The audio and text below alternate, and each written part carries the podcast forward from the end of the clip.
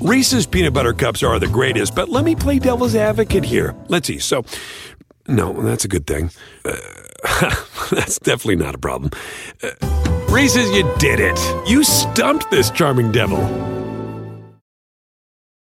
Hey guys, I just wanted to let you know that this podcast is presented by mybookie.ag and that if you use the promo code MATTEK, M A T T E K, that you will get a 50% deposit bonus on your first deposit.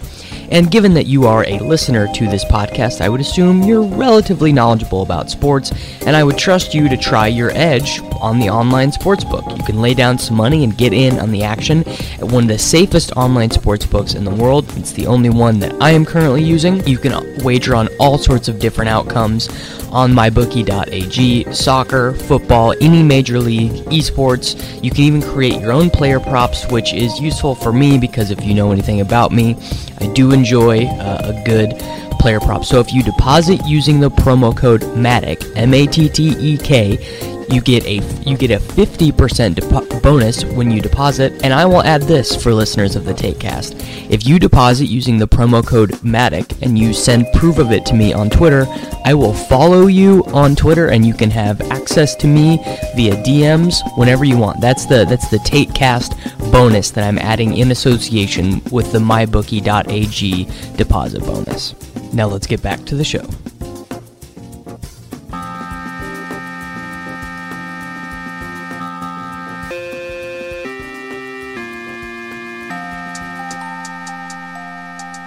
everyone, and welcome to the Takecast. My name is Davis Mattek. You can find me on Twitter at Davis Mattek. The guest in this episode is Rufus Peabody, who you can find on Bet the Process and at MasseyPeabody.com. Rufus came on the show to talk a little bit about what it's like to be a pro better, you know, a little bit of his methodology, not giving too many secrets away, as well as his experience with the sports betting national championship. I think that you guys will really like what he had to say about about his experience there, and I think you guys will be able to learn a little bit from him. And uh, of course, you will also be able to s- support the show if you would like. You can leave a rating and review on iTunes at any time. That's always very appreciated. And Rufus and I did a little bonus 10 minute episode that will be able to be found on the Patreon feed for the show. For just $5 a month, you get bonus episodes of the show, access to our sub only Discord, and all of the Showdown Slate podcasts that you can handle You can find that on www.patreon.com slash takecast. And after a quick ad, we will get into the show. Hey guys, I just wanted to take a moment out from the show to tell you about our proud sponsor, DailyRoto.com. You guys know that I have joined up forces with Daily Roto and Roto Experts full time and wanted to communicate to you a little bit about their golf product. Of course, with your premium subscription to Daily Roto, you get their amazing NFL, NBA, and MLB tools. They have also partnered with Data Golf to provide the best customizable projections for PGA DFS as well as outright top 5 and top 20 betting. Using their tools, you can calculate the EV for outright top 5 and top 20 bets, as well as create the best and most customizable projections for PGA Daily Fantasy in the industry. You can save 10% on your subscription using the promo code RORY right now. And now back to the show. All right, everyone, would like to welcome in Rufus Peabody of Massey Peabody and Bet the Process onto the show. Rufus, how are you doing this morning? I'm doing well. A little tired and and exhausted after a week of prop betting, but I'm here. There we go. Uh, so normally with guests on the show, I just I love to get a sense of how people ended up here, and so my my question to you is did you like sports or math first? Which which came first in your your line of work? That's a good question. I I think they both came at about the same time. I, I I've always been into the numbers side of sports, and my mom used to tell the story about how I uh, you know I would they would buy the Washington Post on my way to school when I was in first grade, and I would read the box scores for baseball games, and I didn't even know how to read yet. So um, yeah, it was. I, I think they, they both occurred around the same time when I was when I was young. Yeah, uh, I mean that's uh, that's I feel like that's kind of how a lot of people got into it was they just they just really enjoyed reading the paper, which is something that's so foreign to our experience now. But that was how I first started reading about and like becoming aware of sports. I read the I read the sports section of our local paper every morning. I think a, a pretty interesting question though with people who are very heavily involved in the math side of uh, fantasy sports and gambling is how you arrived at football, kind of being your main sport despite the you know the really inherent problems with football translating to math. It's it's the hardest game to assign individual credit. So how did you arrive at, at football being your kind of main gambling sport? Well i think it's pretty simple actually and that's just that football is the biggest market out there. Baseball obviously baseball was was actually the sport that I initially got into. Um, I, I did my senior thesis on psychological inefficiencies in the baseball betting market, but um, moving to Las Vegas after college, you know, football is the big get betting market. And the thing is, everybody's working with the same information. So it's not just hard for me; it's hard for everyone. And baseball is easier to quantify for everyone as well. So, so I think that um, I, I think that there are some real edges there if you can think about things creatively do you feel that overall that football lines of like the four major sports are the least efficient if you have like a good mathematical or modeling background? No, I actually think they are the most efficient just because it is the biggest market. But the advantage is you're able to bet more. So um, smaller edges, but more volume. Right, like the the biggest edges are probably on props, but the the limits for props are super low. Especially, uh, I assume an experience you've had plenty of times is books no longer taking your action. Yeah, or just cutting your limits. That's that's the big thing, and, and making it just not worth your while. You know, you, you read about you know Darren Rovell or someone else tweeting that you know this person placed a four hundred thousand dollar bet on this, and and those people that are able to place bets like that are, are generally big casino players, and they're not they're not winning betters, unfortunately. Yeah, and and coming, I'm someone who you know my background is really a lot of like fantasy gaming, so I'm learning a lot of this stuff right now for the first time. But like, what would the experience be of a casino limiting your action? Like, you literally go up to the window to place a bet, and they say, you know, the max you can do is 10k. I assume you and a lot of the pro sports betters like have relationships with the sports books. Like, they they you guys know each other on a kind of personal level. Yeah, um, so the Westgate is is one where they, they'll take my action that they they will give me house limits on things, but um, an average Joe might be able to get a little bit more than I would. I'll, I'll be able to bet two thousand dollars on a prop bet there, just like everybody else. But you know, I wanted to bet. Um, I wanted to bet a halftime there during the. I think it was it was one of the championship games, and I pulled it up on the app. I was I was in the Westgate Sportsbook, and and they would only take five hundred dollars from me on that. And so that's that's a sort of a common thing. And a few years ago, I was betting props, and and I was waiting for these William Hill props to come out. William Hill props tend to be the most mispriced. Uh, you know, if you can bet the openers, there's some real gravy there. But I'm I'm there. I'm I happen to be at the counter right when that sheet um, comes out, and it it's it's like Christmas morning. And I go up to bet, and they're like, "Sorry, um, we can't take your action anymore." And and for me, it wasn't just the fact that they couldn't take my action anymore; it was the timing of it, the fact that I didn't have a, a, a backup plan in place. I didn't have anybody else that could go and you know bet for me or anything like that. So it it can be quite frustrating at times. But yeah, and is there so there's a yeah. sense there's a sense of trying to be at the right casino at the right time when these like softer lines come out before and I mean a lot I guess probably an experience you've had is the line moves after you place a bet on something.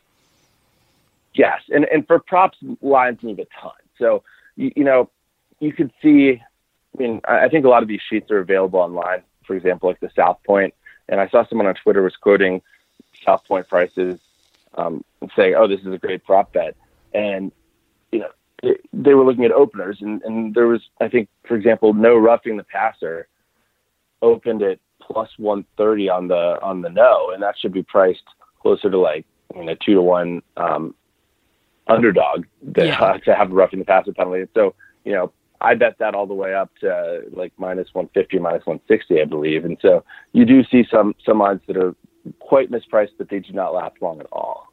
Yeah.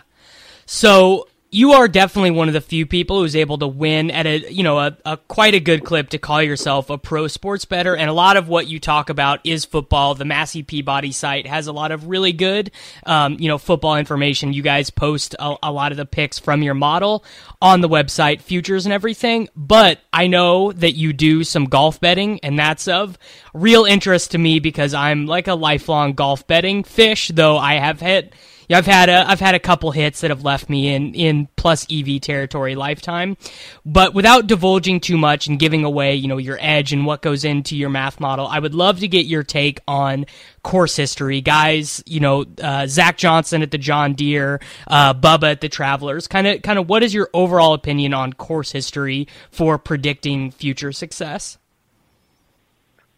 Well, you know, I, I don't like talking too much about golf, but course history definitely matters and I think, but I don't think it necessarily matters in the way everybody thinks it does. There are certain things that you know. I think there are courses that fit golfers' eyes well, but the Travelers isn't something that you would expect. Bubba it isn't a course you'd expect Bubba to be that much better, or you wouldn't expect him to be that to play that well there relative to all these other courses, but he does. Right. Like just, but I, I think what matters more is how the course fits a particular player's style. And so, you know, I can I can have a golfer that hasn't played a course ever, but I think that he that the course will suit him really well because of you know X, Y, and Z about you know uh, his stats and and and the, the way he attacks courses in general. Right. So, are there kind of specific bet types that you think casual betters would have more success on or more of an edge? Like, I think what a lot of people do is they choose to bet outrights, but obviously, outrights over the long run, you're just going to put in a lot of negative EV money. Whereas in, you know, top 20s, head to heads, or three balls, you're able to extract more value. Do you have any thoughts on those golf betting types? Well, hopefully you're not putting putting out negative EV bets in general. I mean, you can put out plenty of losing bets, but that doesn't right, necessarily right. mean they're negative EV. Uh, I have a particularly uh, well, I've, I've, been particularly good at, over the years at, at, betting on guys to get second place. So, uh, way too many Sergio Garcias and Jim Furyk bets. But I think, I mean, the the bulk of it is is matchup bets for me. So that's just because that's where you can get the most money down. Yeah, and I do. Are there uh, similar limits to betting on golf head-to-heads for you, the same way that there would be for betting player props? Like, if there's just very obviously a bad head-to-head line, do you find that those get moved or that you get limited on those as well? Um, you know, I, I don't want to get too much into the mechanics of, of, of betting the golf as much. Yeah, yeah. No, that's cool. Um, so have you thought much about playing PGA DFS? Because th- there actually is more of a crossover between betting golf and playing DFS than there is kind of for any other DFS sport and betting. Um, you know, I've, I've I've thought about it, and actually, I think it was five or six years ago. I I did it for a month or two, but it's just very labor intensive. I had to look and see uh, you know, I, w- what I was most interested in, in doing was these sort of head to heads or, or, these, I guess, quote, cash games yeah. rather than the, the tournaments, just because it wouldn't require any additional work for me or not as much additional work to, to change my project, projections to a projected DFS score. And then I can, you know, basically maximize fund lineups to maximize the, uh, the DFS score. But if I'm going to play a ten thousand dollar contest against somebody, um, you know, I want to make, I want to have an idea of how optimal their strat, their lineup is going to be as well. And so you have to do a little bit of research on the guys you're up against. And I would, my my my general take is that, I mean, while I didn't think all these guys playing for ten thousand dollars were creating optimal lineups, I don't know. The edges weren't that huge given given the rake, and the edges were much bigger on these sort of smaller uh, smaller money um, games, but it just requires a lot of effort to put put those all in. You know, so right? Yeah. For, for me, for me, DFS is just it's always been it's just too labor intensive. So do you just you um you just like don't really play much DFS at all? I actually I actually don't know the answer to this question. Yeah, at this point I don't play DFS at all. I haven't for for more than five years. No, that's uh I mean that's pretty interesting. I think a lot of the a lot of the folks like a lot of people I think believe that DFS is much easier than betting in terms of like the the time involved actually. Really? Yeah, just because there's um there's like no cost, uh there's no time cost in getting money down. Like you can just you can enter in, you know, thirty thousand dollars worth of games in thirty minutes. And if you're just using you know one lineup like you're like we were talking about with PGA like one optimized lineup the best combination of like uh, cut percentage uh, optimized to d- like DraftKings uh, projections you can enter you can enter that lineup in and then you can enter in you know kind of infinite contests in like 30 minutes I think that's the the attitude that a lot of people have about DFS is that the time cost is actually relatively low for, for me, it's kind of more akin to, to prop betting though, because you do have to consider what other people are doing too. Right. And well, actually, you, you don't do that for prop betting, but prop betting you have to keep up with the injuries and all that stuff. And so, I mean, normally I can my golf projections are, are pretty automated. Um, I have I have a model, and what I do on a given week doesn't require much thought. It's it's basically all the back end work has been done, and so um, I, you know, I, I like that that I can just do that and then, I mean, just go through these matchups, find where the value is, run three hundred thousand simulations of the tournament, like, you know, and, and just put the bets there. So I mean, you're right. It doesn't seem like that much more work, I guess, um, for the DFS, but I don't know. For me, it, it I, I think that if here's the thing, let's say that there are, let's say DraftKings doesn't price these golfers very accurately. Yeah. If that's the case, you're going to find a bunch, you know, and let's say there's a bu- there's a bunch of other people that are at least semi sharp, you know, playing PGA DFS. They'll probably all like a lot of these same guys because they're the ones that are undervalued. Yeah, Right? I I mean that I that, that think so. definitely is true. There's there's a ton like at the higher stakes of anything, whether it be NFL, NBA, PGA. There's going to be a ton of overlap. There's just going to be a lot of guys who like you know Hideki Matsuyama is underpriced relative to his outright odds. He's going to be 80% owned amongst like high stakes regulars or whatever. So that definitely does diminish the edge at the higher stakes. And at the at the point in which you're playing like $5 head to heads on DraftKings, like it's it's probably honestly not worth even like the the 30 minutes it would take to set up those games. Exactly, and as the pricing becomes more accurate, you know, then your true edge to your like to your handicapping actually goes down. And so I feel like in a way, I mean, and, and what's the rate there? Somebody told me it's mi- like minus one twenty five. Uh, it, it, I guess it would depend on the game type, but yeah, like the DraftKings Sportsbook, not very good rake. The DraftKings, uh, like DFS game rake, it would depend on the game. Actually, the rake at the higher games is a little bit less. Like a, a $10,000 head to head game is raked a little bit less than like a, uh, $20 head to head game is. Okay, So they do they do give a discount to people who are willing to put more action in, but in general, yeah, the the biggest enemy of like the common DFS player is going to be the rake. Like a lot of a lot of people might be able to win at like a 50% clip or whatever, but not enough to beat the rake. right, just like sports betting. Right, exactly. Uh, so before we move on from golf, uh, the PGA DFS community. I mean, there's a lot of guys that we've punted on over the years. Uh, Luke List is the current hot one right now that we just keep losing uh, outright bets on. Are there any guys that are just total bogeys for you that have cost you more money than they've made you? Uh, plenty, plenty. Um, at least on outrights, Jim Furyk and Sergio Sergio Garcia come to mind the most. But Luke List is definitely one as well. Yeah. I, I've, I have, you know, the, what I hate is when you bet somebody that's relatively unknown for a while and under the radar, and they come really close a bunch of times, and then the public realizes who they are, and they sudden there's suddenly no value in betting them, and then they finally win. And so I guess the best example for me is uh, Kyle Stanley at Torrey Pines in 2012, I believe it was, which he um, I, I don't know if you remember this Farmers Insurance Open. He had a six-stroke lead heading into the final round, and he had a I guess he had a it was either two or three stroke lead going into the final hole. All he needed was Yeah, no, no, three stroke lead. All he needed was a double bogey to win. And Brandt Snedeker, who was in second place, had already finished. And so, you know, 18 at Torrey Pines is the easiest hole on the course generally. Right. Um, Kyle Stanley, you know, he laid up, sitting 100 yards out in the fairway and two. Um, he could have used his putter and, and gotten a double bogey from there. But, you know, he hits this beautiful shot that he overspins it, goes back into the pond, like then hits it over the green, chips to three feet, misses his three footer, and suddenly it's a, it's triple bogey, and um, and then he loses on the second playoff hole after Snedeker hits one off the grandstand that bounces back onto the green.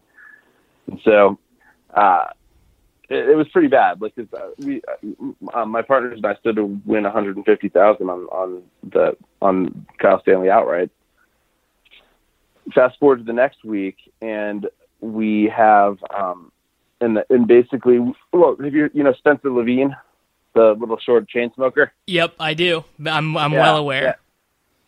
He uh, he had a I don't know how this happened back to back weeks, but he had a six stroke lead going into the final round uh, of the Phoenix Open and ended up blowing that, and Kyle Stanley got the win. Like it was this great story of redemption according to the media, and I was like, I got screwed twice. Yeah, and you were and you were just tilting, saying if he would have just made the three footer, then this would all be different. Yeah. Yeah. And I mean, that's uh, golf. I think golf provides like the best bad beat stories out of any sports because there are so many like that where the guy just has to make a, a 10 footer or whatever. There's actually a big one in the DFS community with the, uh, the Dustin Johnson, Jordan Spieth U.S. Open. One of the, one of like the guys in our community, uh, his name is, his name is Dave Kaplan. He was set to win, uh, one of the first DraftKings millionaire makers for PGA if Dustin made, I think it was like the eight footer to, uh, to send yep. it and uh, and you know of course he he three putted that and so uh, you know one of our guys that we all know lost the first DraftKings millionaire maker on uh, Dustin not being able to putt on 18 that that was a costly miss putt for me as well yeah, yeah, that was. Uh, I mean, the, the, Dustin is Dustin is a guy that uh, it's definitely a, a favorite of the metrics community. But uh, changing changing focus a little bit here. So I look at the Massey Peabody picks every week before I place any bets, before I make picks for any sort of contest or or uh, you know anything like that. And I, I do have a small question about methodology, and if you don't want to get too far into it, totally cool with me. But I've always wondered how you guys deal with coaching inside of your methodology because for me as an outsider, that kind of feels like the hardest thing to quantify into an actual number and to predict the future success or failures of like coaching decisions. No, you're right. It is difficult, and it's it's, it's something I don't think we have a perfect solution to. I think in general, a lot of the coaching stuff, um, at least game planning and all that stuff, sort of um, is reflected in the statistics.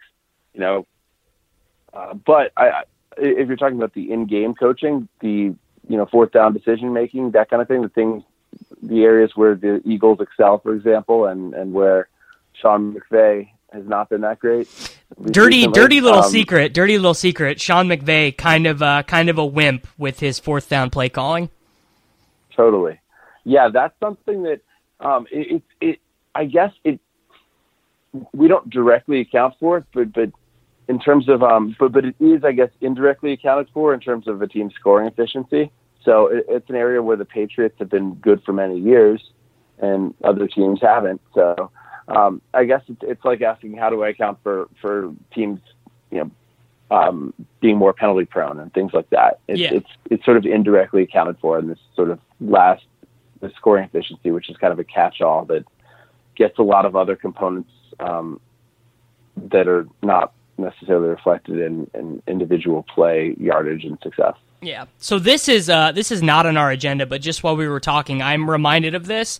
Something that uh, came up a lot this year with your guys' lines is you guys had picks on a lot of the massive dogs, like when the Cardinals were 15 point like home or road dogs, when the Buffalo Bills would be 13 point dogs, and um, I guess the the question would be I feel like those bets ran kind of bad this year and do you think that there is anything to be adjusted in the future with how pass heavy teams are going and maybe maybe the teams that are 14 point dogs it's maybe more accurate for them to be that dogged given how much teams are scoring now That's a good point. I mean, I do. Given that you know, if a team is a certain like, let's say a team that's ten points better based on you know, forty points scored in a game, they're going to be probably uh, more points better if if you're expected to have sixty points in that game. Um, is that the point you're making? Right. Yeah. That that's the exact point I'm making. Yeah, so that's something that I, I generally do adjust for. Um, so with the higher total, that you know, at least for my own betting, the Massey Peabody ratings, we just you know, the, what I give out there is literally just basically the difference in ratings. Um, right. But, um, yeah. So hold on one second. No worries. For me, that's that's. Uh, you know, that's a very good point you bring up. But it, it is something that, that I use a lot more in college football because that's where it really makes a difference because you see much bigger uh, differences in sort of in terms of game totals. Yeah, if you have like an Oklahoma game, you know, versus like Texas Tech that's going to have seventy five points versus like, you know, the Army Navy game where you know, the total was like thirty seven. You know, if one team, uh, the differences are going to be magnified. Yeah, and that, like just in in college, there's there are going to be teams that are favored by like 39 points or whatever and like that's hard to tell if it's an accurate line i i tend to think that like the massive dog teams are in general are like relatively good bets but definitely something that burned me a couple times this year so we have to uh, turn now to the Sports Betting National Championship. Uh, if you happen to be listening to this and you don't know, Rufus was in first place of the DraftKings Sports Betting National Championship after the Patriots covered versus the Chargers, but uh, his bet was not graded in time to allow him to wager on the final game. So you finished in third place for uh, $330,000, but you were denied the opportunity to place a wager, which could have put you in first place for a million dollars. So obviously, massive controversy about this because uh, other bet types were graded earlier, and certain people were able to go up to the window and get theirs manually graded. So, rewinding a little bit, what was the experience like and what was your strategy like before the controversy? Because to me the way that the whole thing was set up is it really seemed like an exercise in game theory kind of more than just the ability to accurately predict sports results. I completely agree with that. It, to me it wasn't it, it wasn't a sports handicapping contest in any way shape or form. It was you know much like i guess winning the world series of poker isn't about being the best poker player probably. It's about getting lucky and and and having a good strategy and mostly getting lucky. And and for me, it was about mostly getting lucky. Although I do think there were some edges there, given how conservative a lot of the participants were. So I, I, I went in with the strategy that I, I tried to reverse engineer what where I would need to get to, and and I thought overall going into it that the winner would be somewhere north of 100,000, probably, but probably south of 150,000, somewhere in that range. Yeah. Um, just based on based on how many people there were and how many um, you know people taking shots. So I mean, you know if you if you think about it, um, if you know if everybody was playing kind of optimally and taking um, taking a bunch of shots with parlays and, and big money lines, you're going to have some people that inevitably get up, you know, reach that number. And so my thought was if I could get up to that sort of thirty to fifty thousand dollar range going into the last day, going into Sunday, I would have a chance because I could to double up twice and, and get to that number. And so I tried to on the I didn't really do much the first day. The second day I, I tried to find some parlays that would get me into that range that um, that weren't I mean because there weren't really any money lines um, that were really big enough with edges to, to do that. So I, I found some some golf bets and parlayed that with some football stuff and some hockey stuff and, and had a bunch of had like five or six different parlays that that would hit if they hit would put me in that range. And one of them ended up hitting which is nice. Um, and actually two. Um, and almost a third that you know I think there was one that came down to it was a six leg parlay by the way, I got very lucky that these parlays hit. These were, you know, I I had edges on them, but the edges are not huge, right? And you know, so um, for one of them, I think all I needed was uh, Chez Reavie to win his. It was a sort of a six uh, six way six group or six person group bet. You know, if, if he if he had won that, like all the every every other leg had hit, and so that would have actually put my bankroll over a hundred thousand right then. But he uh, and he was five under at the turn, but he bogeyed three straight on the back nine and ended up. Uh, I think finishing with two birdies, but I think was a few back of I forget who it was. Someone um, kind of went crazy in that group and shot seven under. So yeah, and I actually I actually undershot what the final winning score would be. It was hard for me to imagine anyone really running it up that high. Like I thought I thought the winner would kind of be I thought it would be more in like the $50,000 range, but a lot of people uh, a lot of people, you know, obviously did a lot of parlays and some people really hit the college basketball games on that Friday really hard, which I think like shifted the projection of what the winning score would be because so many people hit those games hard. Did you do any of the college basketball lines? I didn't, not a single one. I mean, I, I thought of it this way: like, let's say you have all these people betting twenty to one shots, you know, so, like a, a bunch of people, like, and with their entire bankroll, you know, somebody's yeah. going to hit. Well, actually, you would think like ten people would hit, right?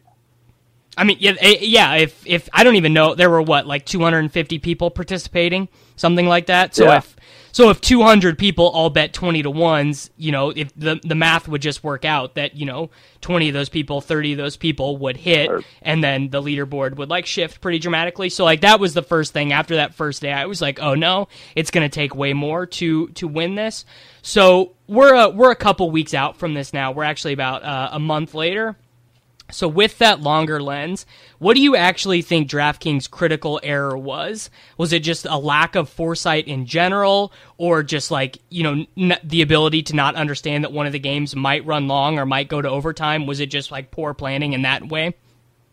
Well, I think the, the contest, uh, well, I think it was a great idea. I think the organization was, was kind of bad in general you know, it was so difficult to actually sign up. It took me 48 hours from the time I sent an email to try to sign up to the time I actually got signed up, and I had to I had to keep emailing, and they were not very responsive. Um, and I was trying to give them money, you know. So, they and they were they were uh, trying they were really trying to get money too. Like everyone who had played DraftKings, like they were sending out crazy emails. They were offering discounts. They were really trying to fill this thing up. So that's surprising to me.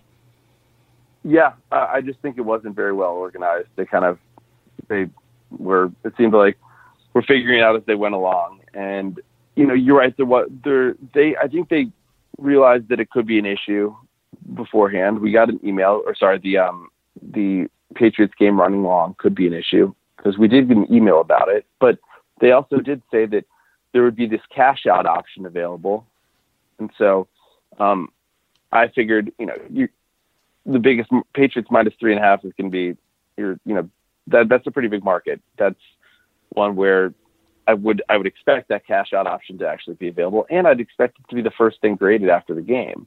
Um, what I didn't ex- expect was that people would get uh, prop bets graded in the second quarter before the game was official, um, while my it would be more than five minutes after the game ended that my Patriots bet was graded, and then and I think that um, to me, I don't think that was a reasonable outcome at all. I don't even given that the game went long. I mean, I've never, you know, they they've insisted to me that their technology worked the way it was supposed to work, and and this is Kambi in Sweden that that does this for them, but that the regular processes were followed. But to me, that it just seems ludicrous that it would take that long for the biggest market to settle. I've I've never really had that experience anywhere else.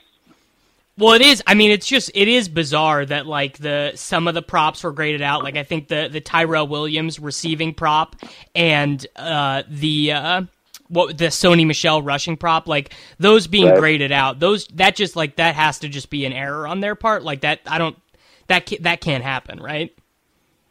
I agree because at that point the game isn't official yet. I mean, if if you know something happens to delay or postpone the game, um, those bets wouldn't be official.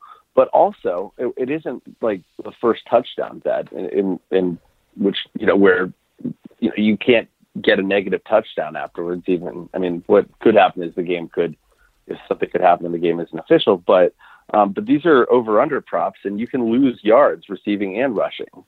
You know, Sony Michel could Bel- Belichick could decide at the end of the game to have him run backwards and run out the clock and take an intentional safety. You know, so right, yeah. I mean, it's it's unlikely, but but it is something that isn't out of completely out of the realm of possibility. Yeah. So overlay was definitely a motivating factor for a lot of people entering. Uh, but overlay aside, do you think that there is like a future and edge in peer-to-peer betting formats? Because I, I actually kind of think maybe that's a, a decent future for sports betting and the industry in the United States, where the more creative the format gets to get people entering their money into the betting ecosystem, like the better but a lot of these people are going to, you know, just most of these people are going to lose. They're not going to be able to beat the rake. Do you have any thoughts on what types of formats would be pretty compelling as betting markets in the United States evolve?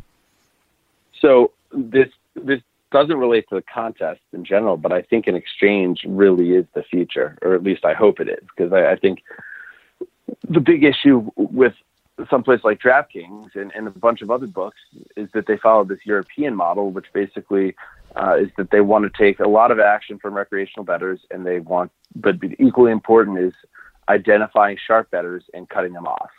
And so um, you have this completely underserved population of people, these sharp bettors, and some of which, you know, some of whom are, are probably just break even bettors. We're not even talking about people that are doing this for a living necessarily, but people that are betting lots of underdogs or betting a bunch of props or, or basically profiling as at least semi sharp. And so, uh, you know, betting exchange makes the most sense for, for these, for, for people like me, I guess, because, you know, you can, well, the operator isn't actually taking a position on the game. They're, it's, it's like a poker table. They're just taking a rake. And so I, I think that's something that would be, um, I mean, I think that's something a lot of people are interested in unfortunately, that that model hasn't really been successful. You know, Matchbook tried it. Um, Betfair is having some financial difficulties with that. I think their their actual sports book is doing a lot better than than their exchange. But I'm really, I mean, because the big problem with that is that your average recreational better isn't gonna d- doesn't understand the the way an exchange works as much. It's it's it's a little more difficult, and you know, as an American too, I mean, you're you're seeing things in like decimal odds, and it's it's a little bit different. But and and I think as it is like right now, I mean, the exchanges are, are probably about half sharps and half bookmakers trying to lay off action. So yeah. Um, but I don't know. I, I really I, I'm bullish on the idea. I think we need this. We we need a. Uh, it, it's not going to happen until there's a a better federal framework for sports betting in place where you can um, where you can transmit information across state lines and, and, with the reinterpretation of the Wire Act recently, it seems like we're going in the wrong direction there. But but I'm still hopeful, um, and yeah, I'm hopeful. Yeah, I'm pretty I'm pretty hopeful too, but I do think that some company, some, you know, some venture capitalist, some whatever, there there has to be a solution to not bleeding the the stone completely dry. And and I don't know what that solution is, and I don't know what the eventual game type will be, but there does have to be a way to make it, you know, kind of more frictionless frictionlessly peer to peer as opposed to people just betting straight against the book. Like I, I think that's kind of the bottom line for like at least from my perspective. Yeah, to me, I think that's literally exactly what an exchange is. It, it like makes so much sense. Like why why shouldn't it work? Yeah, just because people aren't smart enough to figure it out, and the legality is questionable right now. But I do agree with you. That's like a pretty good uh, future forecast of what things might be. Right, and then, then the other problem is you you can't really parlay things on an exchange. People, I, right. people love their parlays. yeah, yeah, it's no true. doubt. Um, so the Super Bowl, do you hold any futures? Will you and uh, Massey have a play? So I do hold futures on the Patriots that I placed earlier in the season. Surprisingly, I'm. I think hopefully, hopefully after they lost to Detroit, that was maybe the most tilting game of my entire life. no, it was it was the middle of the season, middle to late. Um, yeah, Price is just. I, I think there was this perception that the Patriots weren't that good, and you know, I I thought they were a little better. So, uh, will Massey Peabody have a play? Um, I think we probably will have a play on the Rams. uh, we we definitely have value in the Rams at this point. I've been waiting till to see some threes pop up, and and I've pounced a little bit when threes have popped up because I do have these Patriots futures. I'm I'm willing to to to take a big position on the Rams plus three, and you know hopefully the Patriots win by two, and and I'm very happy in that case. Yeah, yeah, they they win by two. You're a very happy dude. Yeah. So we got to talk a little bit about prop bets before I let you go. Uh, kind of what is your overall strategy? What kind of props do you gravitate towards? Like, I assume you're not doing very many of like the super silly ones, like you know what color Gatorade, but it's more yardage, reception, carry sort of props. Right, and you and you can't even bet the the what color Gatorade in, in the state of Nevada.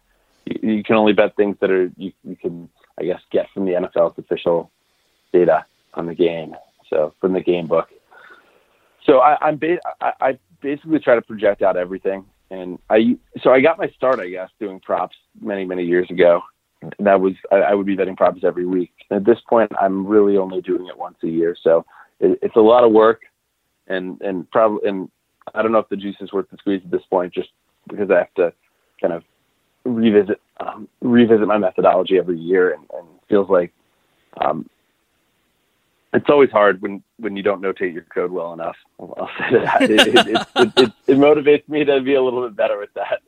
But um, yeah, so I, I'm betting um, both player props and game props. Things like will there be a two point conversion? You know, um, James White's longest reception. You know what? You know his first reception length. All sorts of things like that. Will CJ Anderson score a touchdown? No. Quite a lot of that. CJ Anderson scores a touchdown, I lose fifty grand, I think.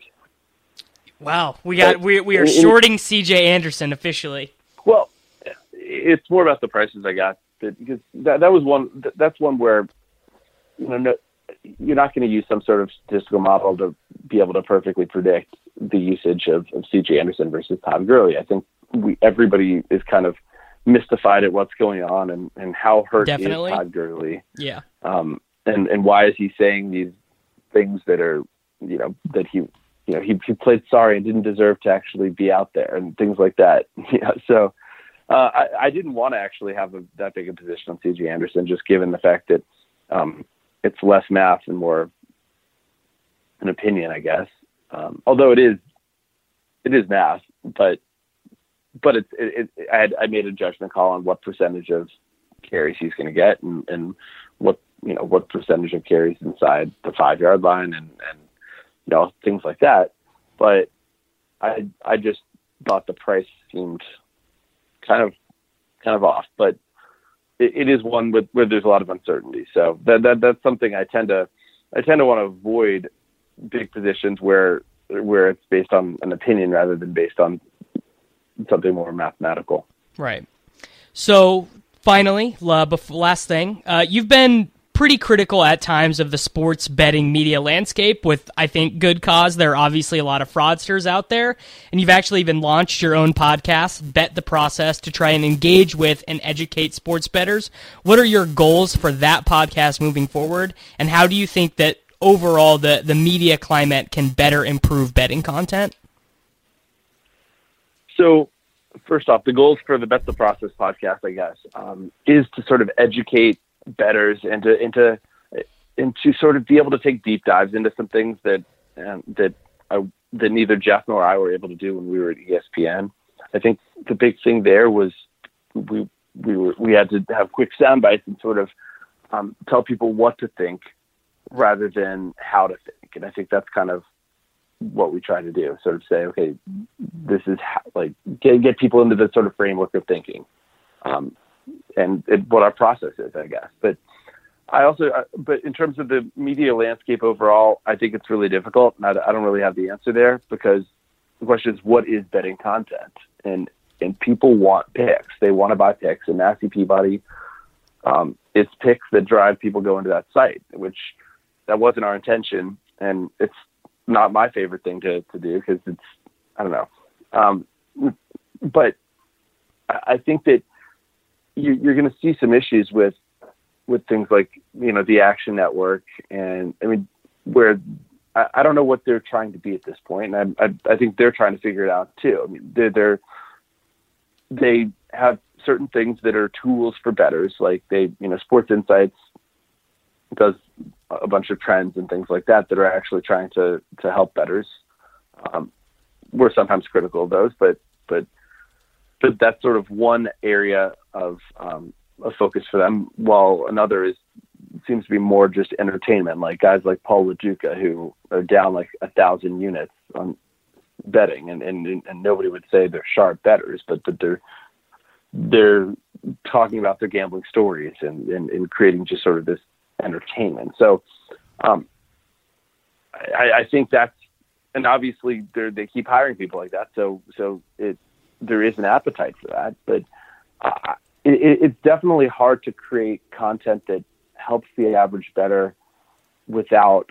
Um, it's hard to create content that helps the average better and is sustainable because if you do help, I mean, it's, it's just like selling picks. You know, if you if you're good at it, you're going to end up um, moving the market, and and people aren't going to end up getting that value they once did because you're going to cannibalize your own user base. You know, people move the market, and most people are left not getting, um, you know, getting the sloppy seconds, not being able to to get in at a, at a good price. And so, um, I think it's, it's, you know, I think it's a huge issue, and and I don't really know where it's going to go. What do you think? I, you know, I, I do think that actually a lot of what is going to happen over the next, I would guess, probably five years is I think, unfortunately, a lot of it is going to kind of be that entertainment stuff and and selling picks. There are going to be people who market themselves as winners when they are not winners, or they are betting non-sharp lines or things like that, because there is no real verifiable way to prove if someone is a winner or loser. And this is something that's existed in sports betting for a long time, where people post picks against lines that you can't even really get. And I guess there is sort of this interesting thing where in DFS you can pretty much figure out if someone is a winner or a loser. If someone is a winner, they're going to be playing in higher stakes games. You're going to see them, you know, at the top of tournaments. And there, there really is not as easy of a way to verify that in sports betting, and I, I kind of think that we're in a, a wild west period of sports betting content right now. And unfortunately, the the sort of bet the process model or the people who are trying to educate, it's just not as flashy to the average consumer as the uh, look we're up ten units this week sort of thing is. And and yeah, I, I kind of think right now the overall environment is sort of bad and negative for like you know average Joe who wants to just bet on some games. I agree. You make good points. Yeah. Um, all right. So tell people where to find you, where to listen to the podcast, and uh, about the Massey Peabody site. Okay. So you can. So the Massey Peabody site, first off, is is something that I started with my former senior thesis advisor, Cade Massey, who at the time was a professor at Yale and now he's a professor at, at Wharton. And so we post our basically Massey Peabody. We do college football and NFL ratings, and we post picks based off of those ratings um, for the NFL. Uh, I we used to do that for college football. We still do for bowl games, but it ended up you know, hurting value in future weeks, and I have to protect my livelihood. So don't do that anymore. But so massey-peabody.com is that site. You can find the Bet the Process podcast wherever you get your podcasts. You know, iTunes is where I get mine. Um, so, and, and then you can follow me on Twitter at, at Rufus Peabody. There we go. All right. Thanks. Uh, thanks for joining. Thanks a lot, Davis.